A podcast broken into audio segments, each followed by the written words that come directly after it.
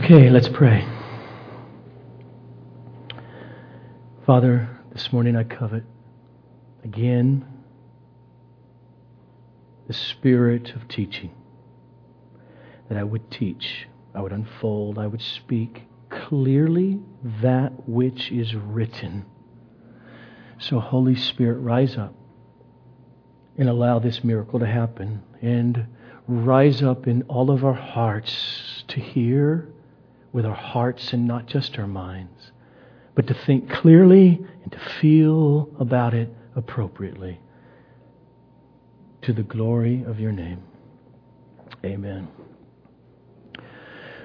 We saw last week that Jesus taught, you must be born again, or you will not enter the kingdom of God. In other words, unless the Holy Spirit comes and regenerates you, raises you spiritually from the dead, you will never believe the gospel and cling to Christ and be saved. Jesus goes on in his earthly ministry to say, wait for the promise of the Holy Spirit, whom I will in the future send to you. Then, the day of Pentecost, after Jesus rose and ascended, the day of Pentecost comes and He sends the Holy Spirit. He pours out the Holy Spirit. So today, which is the fourth week in this series titled The Person and the Work of the Holy Spirit, before we get into the book of Acts next week about the Holy Spirit's outpouring, there's an elephant in the room that I think ought to be addressed first. And that is this. What about all those people who were born and lived and died before Christ came? Before the day of Pentecost, before the Holy Spirit was poured out. What about all those people we read about in the Old Testament? Was the Holy Spirit operating, working in any way before Christ came? Was He working then, as He works through people and in people now in the church age? We saw last week that being born of the Holy Spirit, that is indwelt by the Spirit, is what produces faith in order to be saved. Follow me? If that's true, was David saved?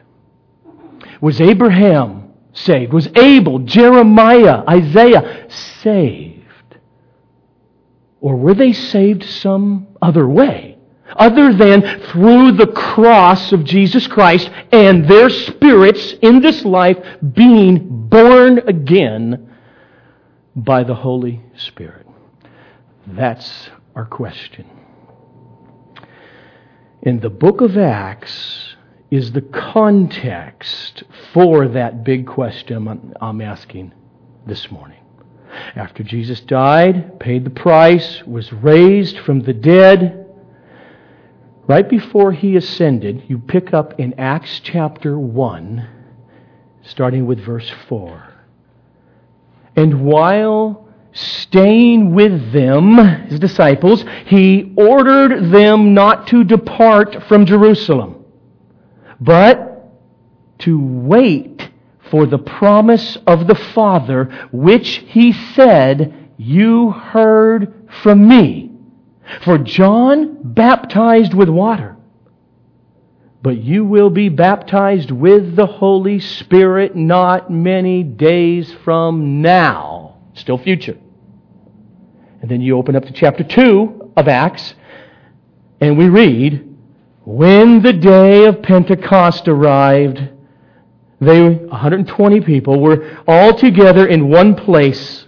And suddenly there came from heaven a sound like a mighty rushing wind, and it filled the entire house where they were sitting, and divided tongues as of fire appeared to them and rested on each of them. And they were all filled with the Holy Spirit and began to speak in other tongues as the Spirit gave them utterance.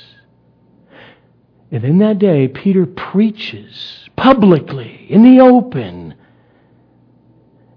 And he explains what that was that happened, saying in verse sixteen of chapter two, "But this is what was uttered through the prophet Joel.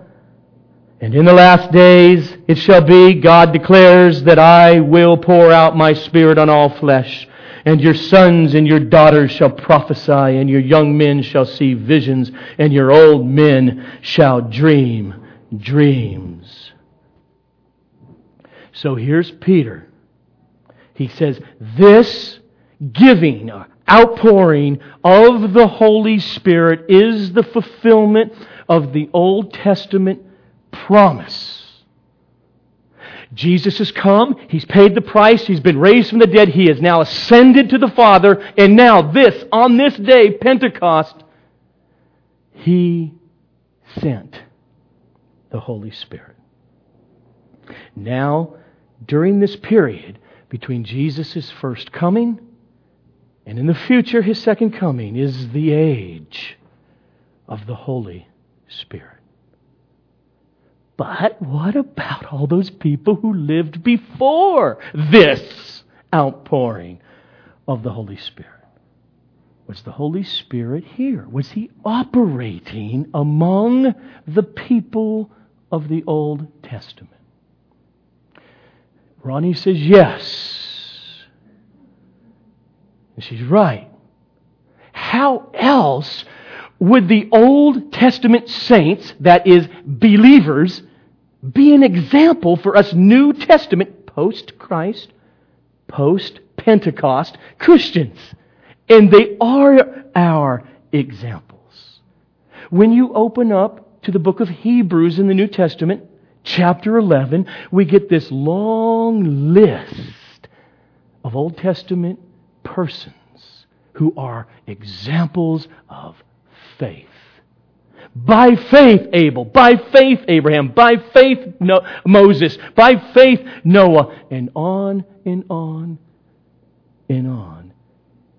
And we know from last week that it is impossible to have that saving faith unless a person is born again. And therefore it is impossible for them to please God unless they're born again. Isn't that how the chapter eleven of Hebrews begins? Without faith, it's impossible to please God. Well, how are they going to have that? We saw last week the answer. The Holy Spirit comes into their hearts and raises them spiritually from the dead, produces faith. Now they're pleasing to God. And Paul let us know, we saw last week in Romans eight, verse eight, that if you walk in the flesh without the Spirit's influence there, you cannot please God, which must mean you cannot have faith. And so as we open up to Hebrews chapter eleven, here's this example. Adam and Eve, the fall happens, right? And then they're fallen, sin nature, son, Abel, pleases God. He offered a better sacrifice. It's not because his sacrifice was a blood sacrifice and Cain's, his brother, was a vegetable. But it was because Abel was born again and therefore had a heart for God. The Holy Spirit, go back to last week's sermon, came into him, and this natural, godless, God-hating bent of Abel's was changed. Because he had a new heart now by the Spirit. And so that's why Hebrews eleven four says, by faith Abel offered to God a more acceptable sacrifice than Cain. Now, just for a moment, I want you to turn to Romans eleven.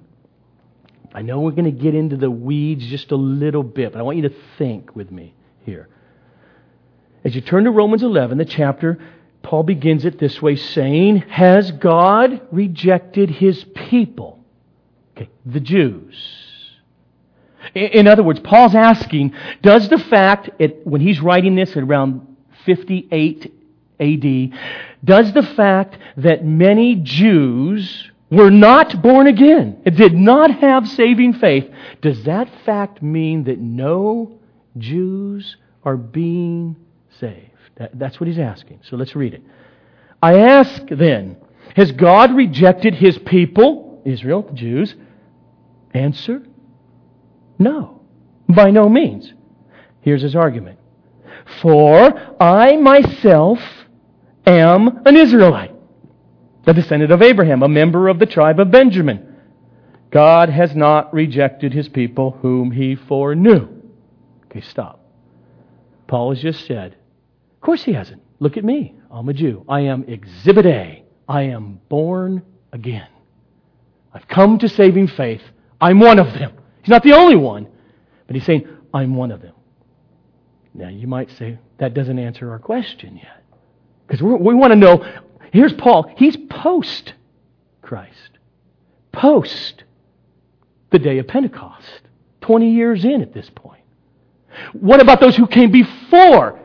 And that's exactly where Paul goes next. Read on. Do you not know what the Scripture says of Elijah? eight hundred years before Christ now. Do you not know what the Scripture says of Elijah, how he appeals to God against Israel? Lord, they have killed your prophets, they have demolished your altars, and I alone am left, and they seek my life. Boo-hoo. But what is God's reply to him? Quote, Elijah, I have kept for myself Seven thousand men who have not bowed the knee to Baal.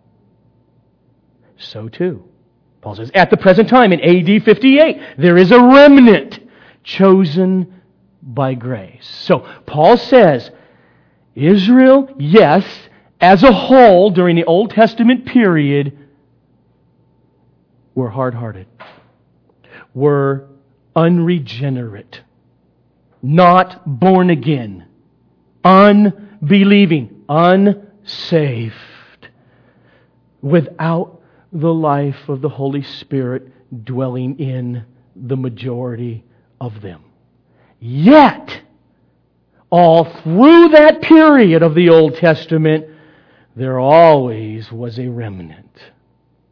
There always was a portion of Israel, of persons of the nation of Israel who were born again, indwelt by the Spirit, saved for eternity.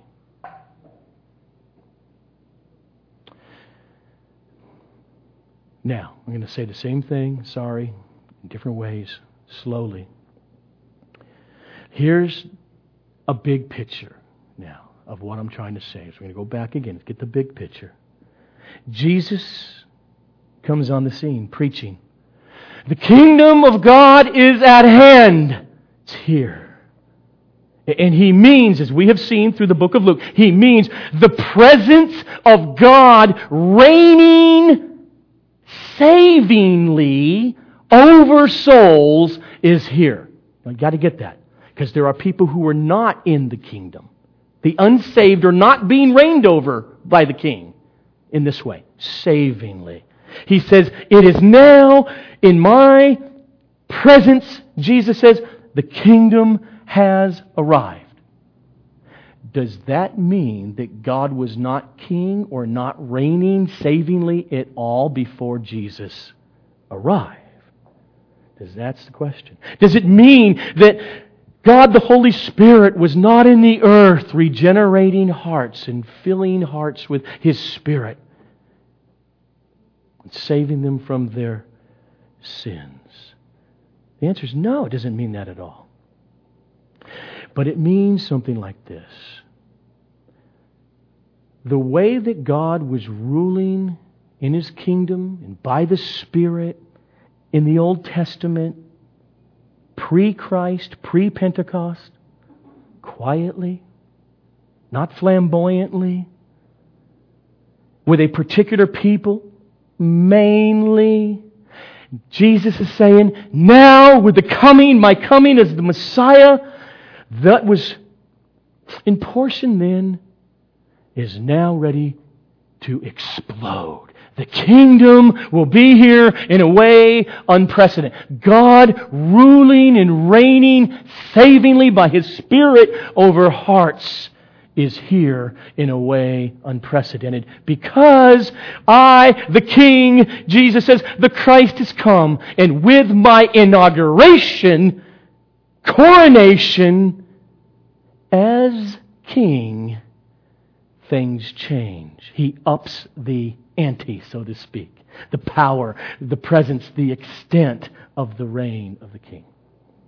See, in one thousand B C, God promised King David that one of his descendants will sit on the throne and reign forever and ever and ever.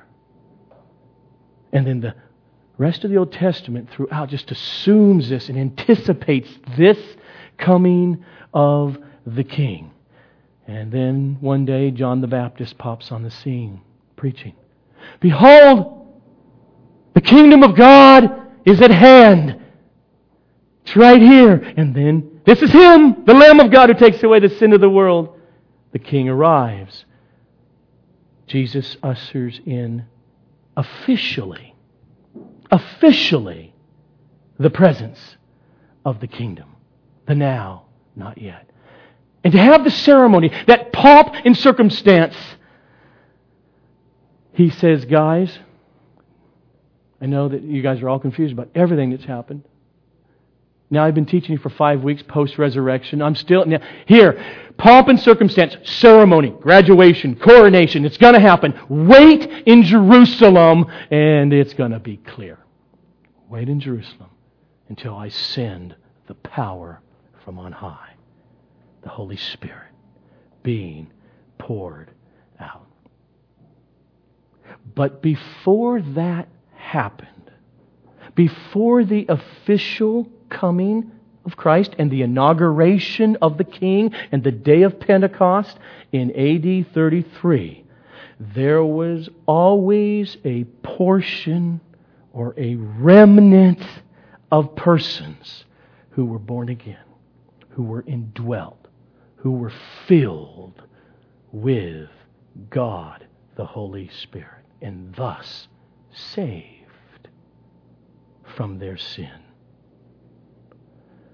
Now, at this point, some would object, "What are you talking about? How can you say that? Jesus said the kingdom of God now has arrived. He said, I have not yet sent the Holy Spirit, but I'm going to." So how can you say that before Christ came, there were those who were in the kingdom of God in the Old Testament? There were those who were affected by, infilled by, indwelt by the Holy Spirit before Jesus sent Him. How can you say, in the light of what Jesus says in Luke chapter sixteen, verse sixteen, "The law and the prophets were until John the Baptist, and since then the good news of the kingdom of God is preached, and everyone is forcing his way into it"? Or Matthew eleven eleven, where Jesus says, "Truly I say to you, among those born of women, there has arisen no one greater than John the Baptist. Yet, the one who is least in the kingdom of heaven is greater than John the Baptist. Those texts seem to refute what I have said. My answer to that is that Jesus is not saying that John the Baptist as a person was not in the kingdom. He's not saying that John the Baptist as an individual person was not born again and indwelt by the Spirit. Actually, Luke is clear. It says he was filled with the Spirit from his mother's womb.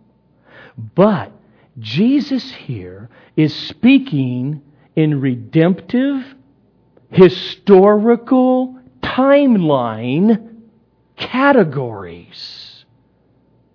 The king was promised to come, and now he's here. And John the Baptist is the one who introduces him.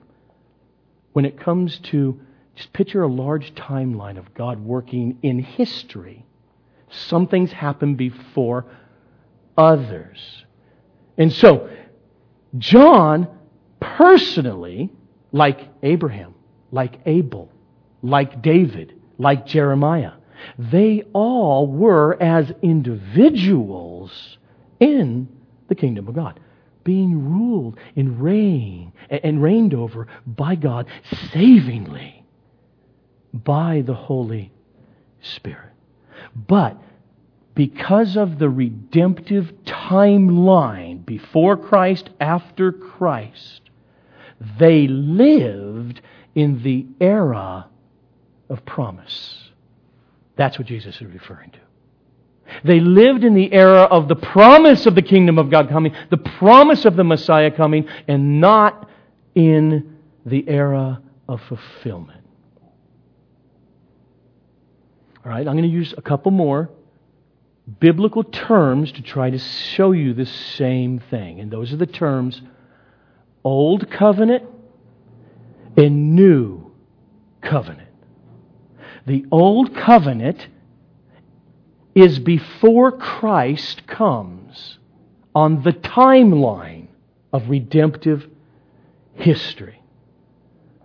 Jesus said, and we will celebrate this again this morning, this represents my blood, the blood of the new covenant. What are you talking about, Jesus? He's talking about what was prophesied in the Old Testament. The difference between the Old Covenant and the New Covenant is that in the Old Covenant, God, the Holy Spirit, did not invade human hearts to cause them to be born again. He did not come into the human hearts in the Old Covenant in order to cause them to see and taste that the Word and God's treasure of promises are good to their soul. The promise of the New Covenant is exactly that. The p- difference between the Old Covenant is that in the Old Covenant, God says, "Love me," and He leaves you to your natural state.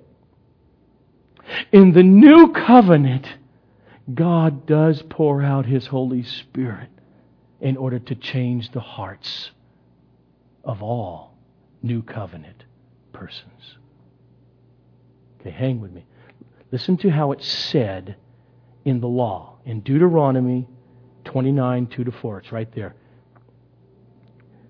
And Moses summoned all Israel and said to them, "You have seen all that the Lord did before your eyes." Just think about the miracles and Pharaoh and being delivered from slavery and forty years now of God's miracles.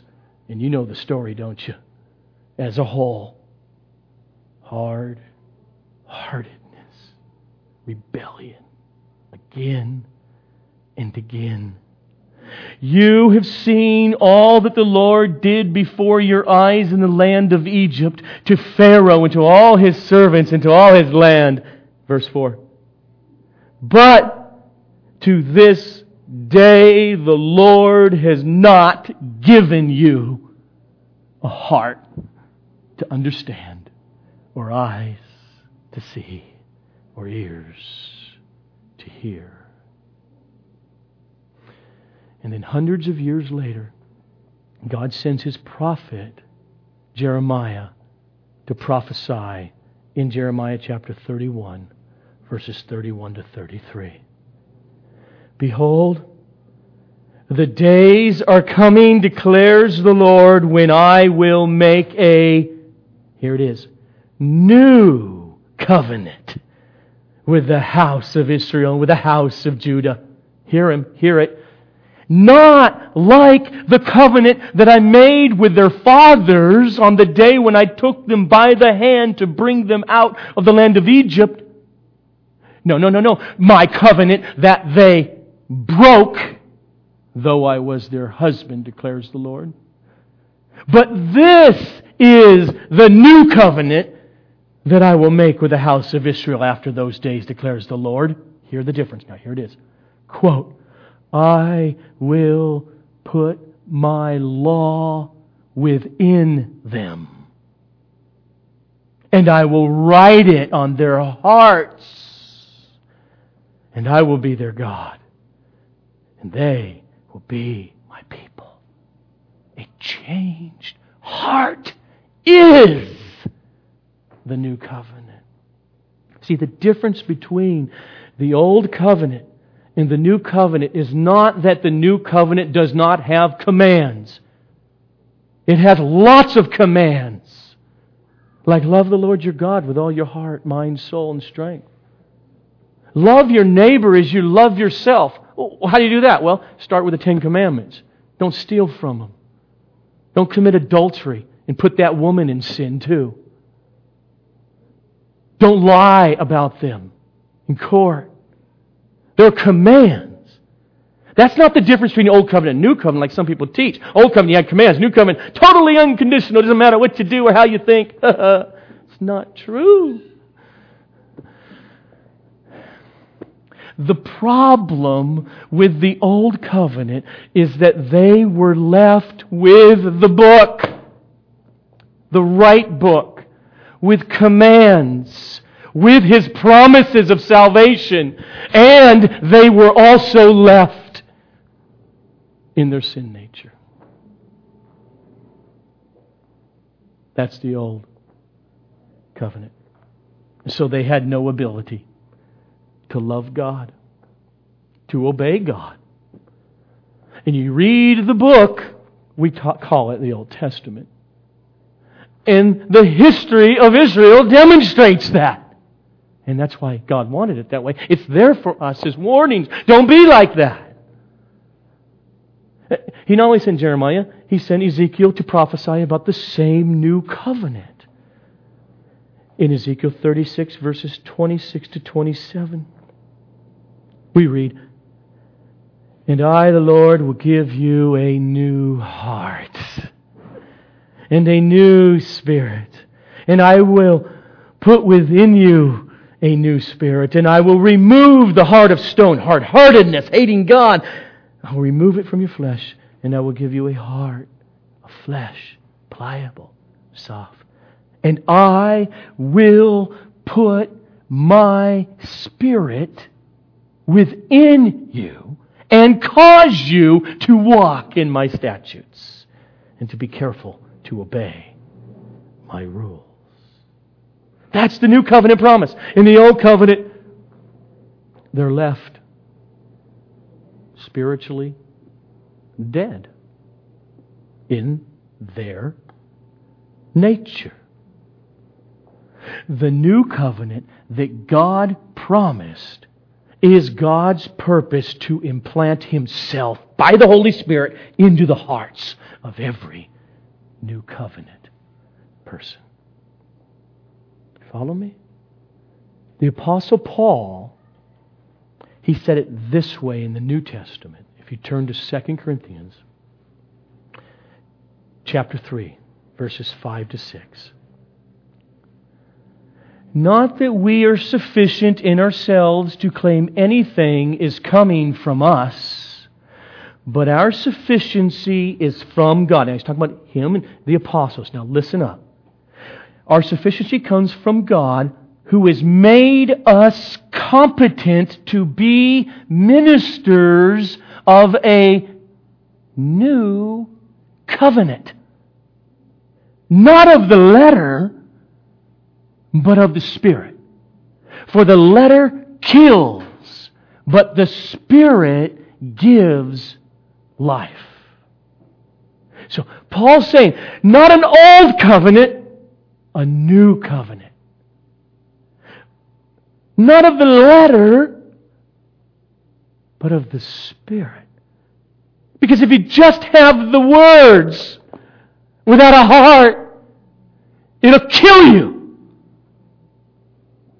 And just read the Old Testament. It comes and it condemns. The point that Paul is making is that they had the right book. They had the right God. They had the right rituals. And person after person after person still dies in their sin and awaits eternal judgment. And that was the predominant reality before Christ came. Let me just say this. You've got to hear this clearly. Old covenant, new covenant.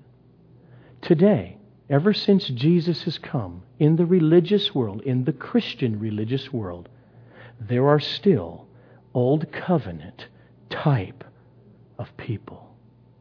And there always will be. Who exist in the church. Have the right book. Have the right message, and even why it can happen, because Jesus has come and the message goes forth and become members of churches. But do not have a changed heart in order to treasure Christ, to treasure God, to treasure the gospel, to treasure it as their glorious salvation, because they're not born again. They're old covenant type people existing during the new covenant era.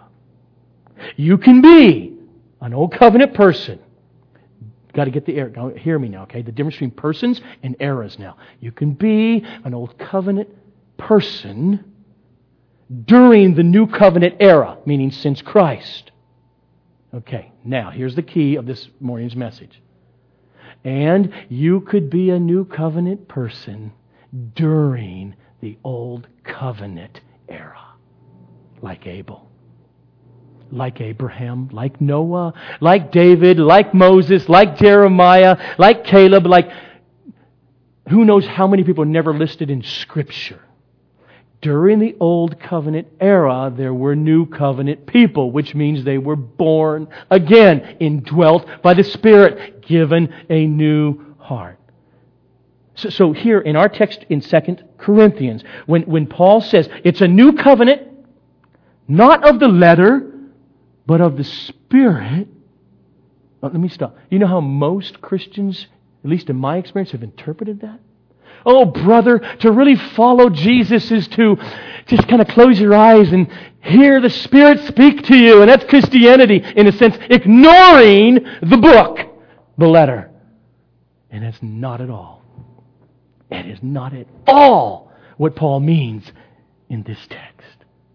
When he writes, it's a new covenant, not of the letter, but of the Spirit, because the letter kills, but the Spirit gives life. He means that when the law of Moses, or when the promises, when the prophecies of God's holy Word come to an unregenerate person, an unregenerate heart, a person who has not been born again, it condemns them. It kills them. It either turns them into religious legalists who know not Christ. Let me just say this. Paul means not just the law of Moses, but today, when the message of Jesus Christ goes, and when that message goes to people, church members, churchgoers in the Christian culture, profess to be Christians, And that message comes week after week to hearts that are not born again. That's what he means by the letter. But when the Holy Spirit comes in, why? Because he says, for the letter kills, but the Spirit gives life. When the Holy Spirit comes into the heart and changes it through new birth, what that means is now the same letters, the same words, same sentences and propositions and theological truths right there, now instead of condemning you or killing you, are life. You're like, I can't believe it could be true, but it is true. And you taste, you see the written Word of God is precious to the soul. That's a new covenant person. So, keeping the idea before Christ, after Christ, before the day of Pentecost, after the day of Pentecost we'll come to next week. Keeping this idea of eras, time periods in mind, I want you to turn to the Gospel of John. And let's consider what we read here for a moment. John chapter seven, starting with verse thirty-seven. On the last day of the feast, the great day, Jesus stood up and cried out, "If anyone thirsts, let him come to me and drink. Whoever believes in me, as the Scripture has said, out of his heart will flow rivers of living water." The Holy Spirit will flow out of him. But that's exactly what he means, because look what he's, John says to us. Now this Jesus said about the Spirit, whom those who believed in Him were to receive. For as yet, the Spirit had not been given, because Jesus was not yet glorified. Now, taking everything I said, this is what I think Jesus is saying.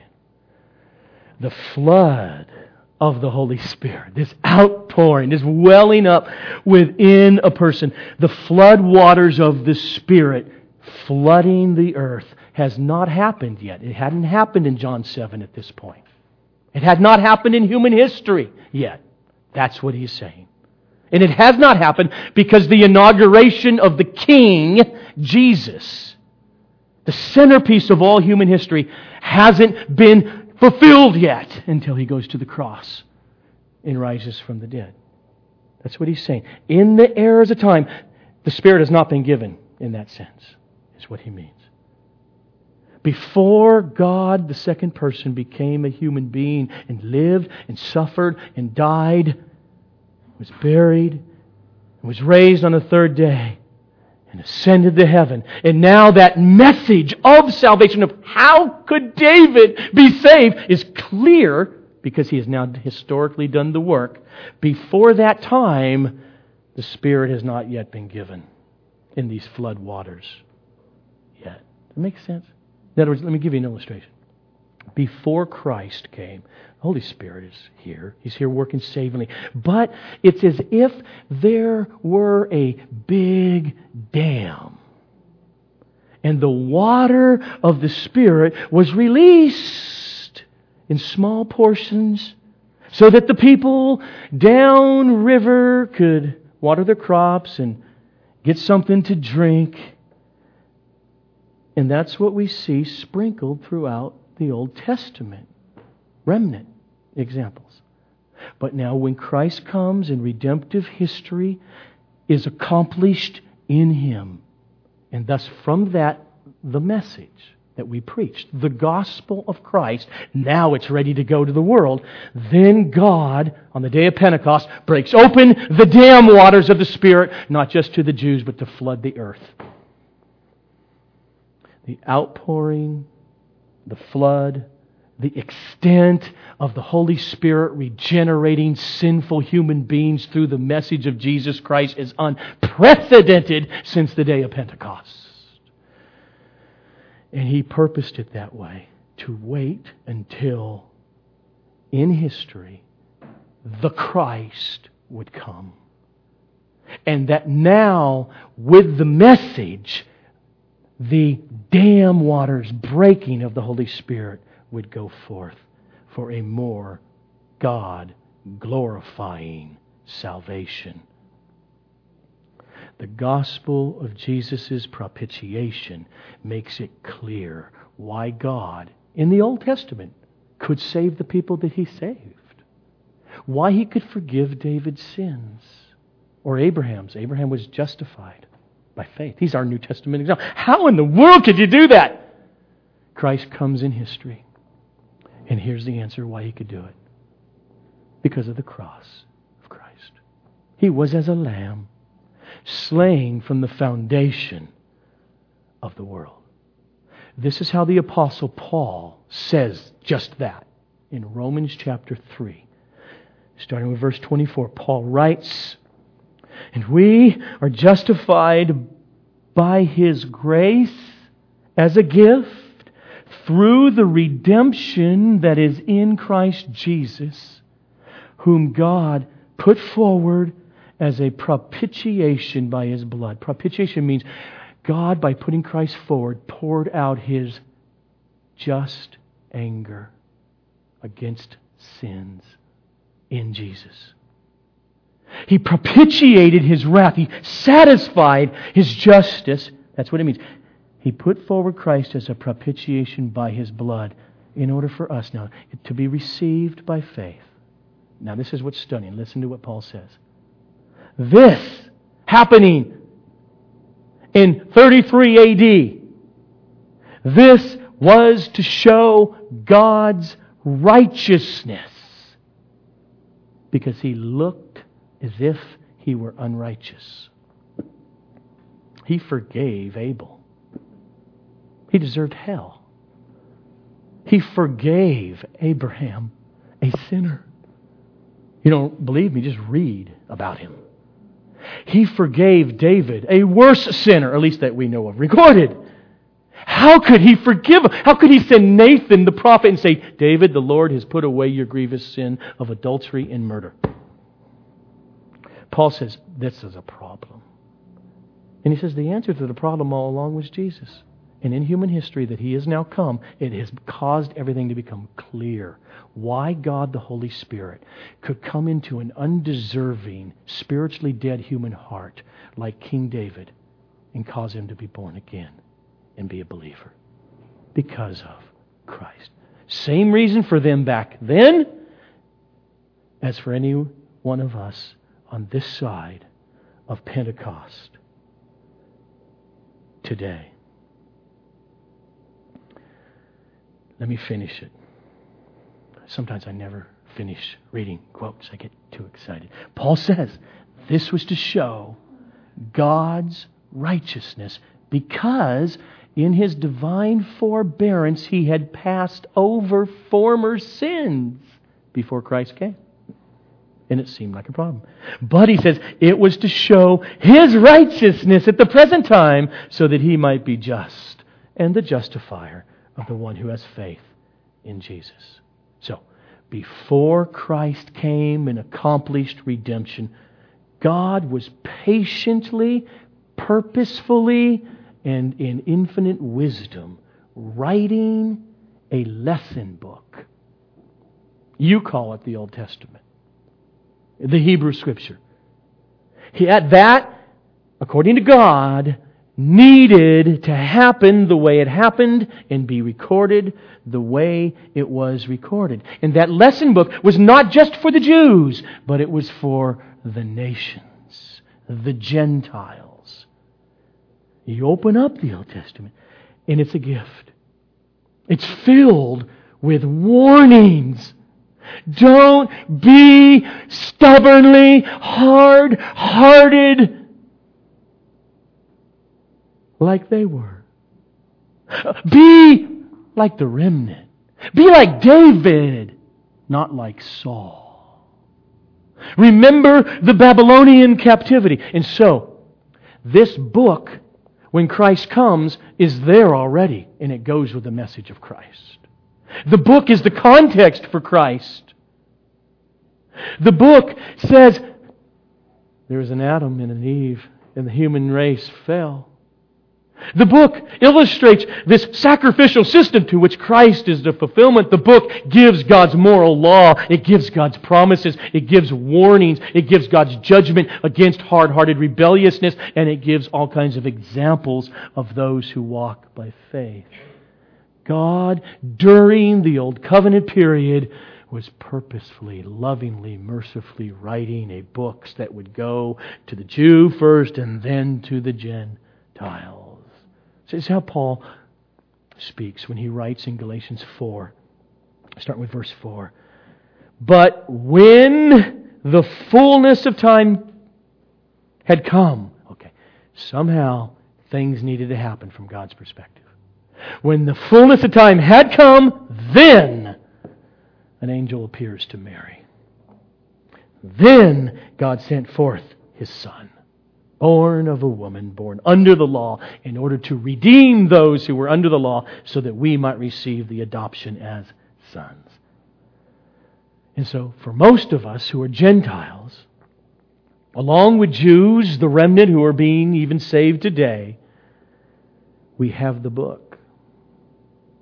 I refer particularly to the Old Testament, to the Hebrew Scriptures, the stories, the warnings, they belong to us. And so, as we look into that book, into the Old Testament era, and we see, what we see is this, that every believer is a born-again person. Just like you, if you're born again, filled with the Spirit, regenerated, however you want to say it. And that's why last week, remember, our text was John three. That's why last week, we saw Jesus say to Nicodemus, "Are you the teacher of Israel, and you do not understand what I'm talking about, about new birth?" How can he say that to him? The only reason he could say it to him is because this doctrine of new birth that we saw last week is not new. It was there in the Old Testament all along. Jesus' point to Nicodemus is, Nicodemus, don't you understand? It would have been impossible to have any believers in the Old Testament unless they were born again. New covenant people during the Old Covenant period. Let me just give you an example. If you just if you turn to the law of Moses, Numbers fourteen, verse twenty-four, we read, you know the story, right? Ten See, the majority are unbelievers. That's the point of the Old Testament. And then there's always a remnant.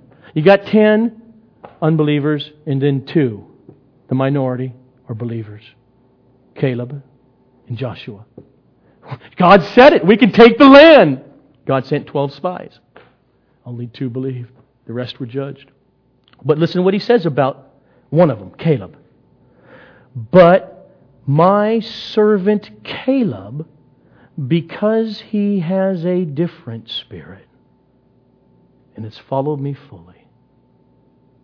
That's why he believed. Something changed. Or you jump to Numbers chapter twenty-seven, and here's the other spy, Joshua.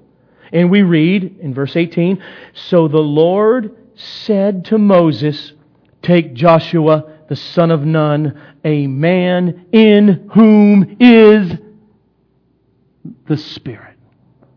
Not just upon him, like my teachers used to teach me in my early Christianity. In him, he was born again. We will come then to Pentecost next week.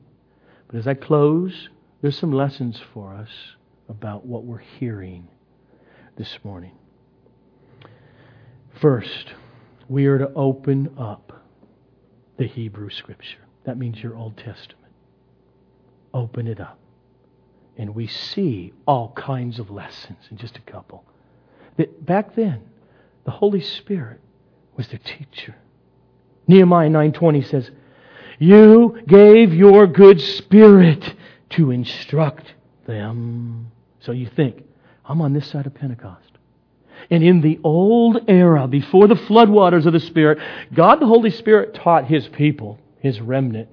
He taught them how? Through the prophets, through the law, and through causing their hearts to be born again. Now, if that's true for them, pre-Christ, how much more true ought it be for believers today, post-Christ, post the outpouring of the Holy Spirit, that He is our guide and He is our teacher. You remember the sermon two weeks ago? The Holy Spirit has spoken. He taught. It's written. That means part of the essence of being baptized in the Holy Spirit, being filled with the Holy Spirit, is not walking off to some park and sitting under a tree and closing your eyes and hope He speaks to you. It means read what He wrote. It means turn to the sentences that He put before you. And it means something, se- t- second thing about that. If you're just left with that, you're doomed. So you, while reading, while in church right now this morning, while listening to an M P three sermon and with a Bible in front of you, you say, God, soften my heart to hear and believe and trust and repent and be moved by the Word. It's those two things. Because if He taught them then, how much more will He teach us this side of Christ? And what that means is, if you're right now, this morning, if you're bored at this moment, and with this sermon, and you're bored with your Bible, you're bored with prayer, it means you need to press in and stop being drunk with the world. You need to covet, desire, even when you feel no desire. Pray for desire of the Holy Spirit to infill me. We'll come to this in the weeks to come. By singing songs, by thinking about what you're reading, by praying. In other words, the spiritual disciplines. You know, I you know I this church hates legalism. And sometimes I think people misinterpret what that means to something utterly unbiblical, which is what we do as Christians a lot. Because I have experienced people coming from what I would call horrific legalistic backgrounds. Just totally, just mess the gospel up so much. And, and everything just, you know, what you do and God gets happy because I did, did, did. And then some will go, oh, no legalism, terrific. And it interprets, it doesn't matter if I go to church. It doesn't matter if I go here. It doesn't matter if I read my Bible that much. It doesn't matter how much I drink in T V as opposed to God. It doesn't matter, it doesn't matter because I'm free. And that's not Bible. And that's not what I teach. The letter kills. Legalism kills. It will slaughter people, and it needs to be dealt with and done away with. The answer to your salvation is the Spirit. And part of what it means to be a sinner being saved by grace is that you understand the necessity for spiritual discipline. Which means I don't wait till I want to pray.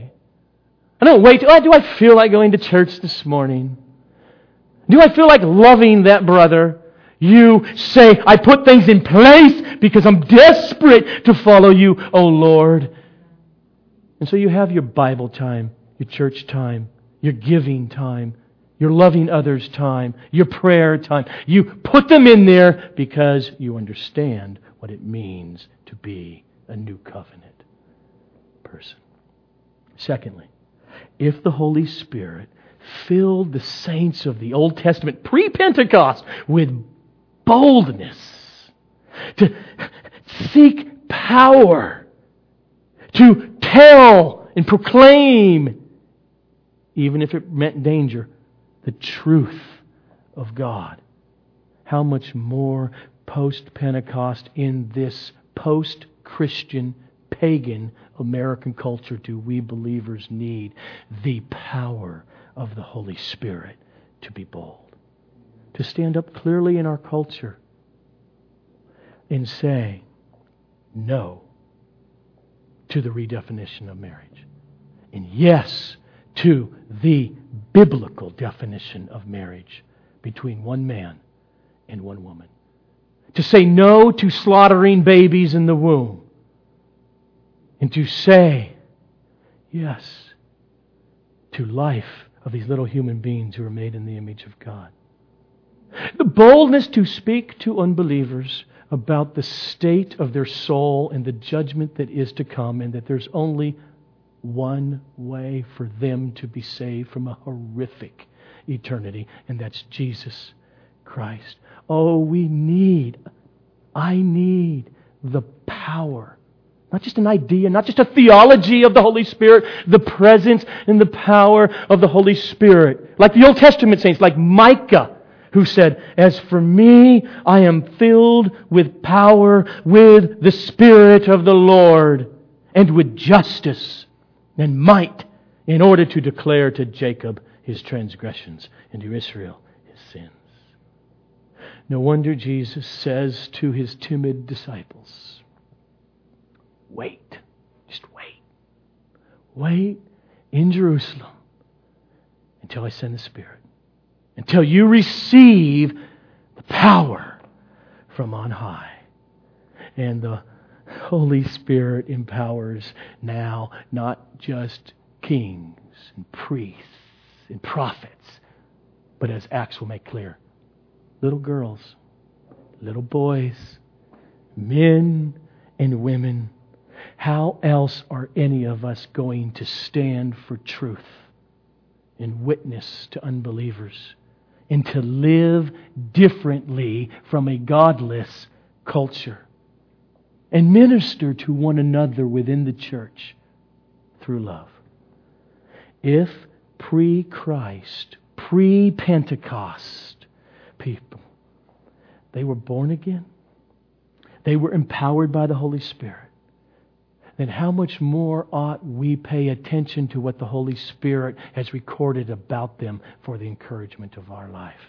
And Serge, as you come up, I'm going to close with the way the New Testament wants us to view these and be encouraged by these persons in the Old Testament from Hebrews eleven, as we are preparing our hearts to receive the blood and the body of Christ.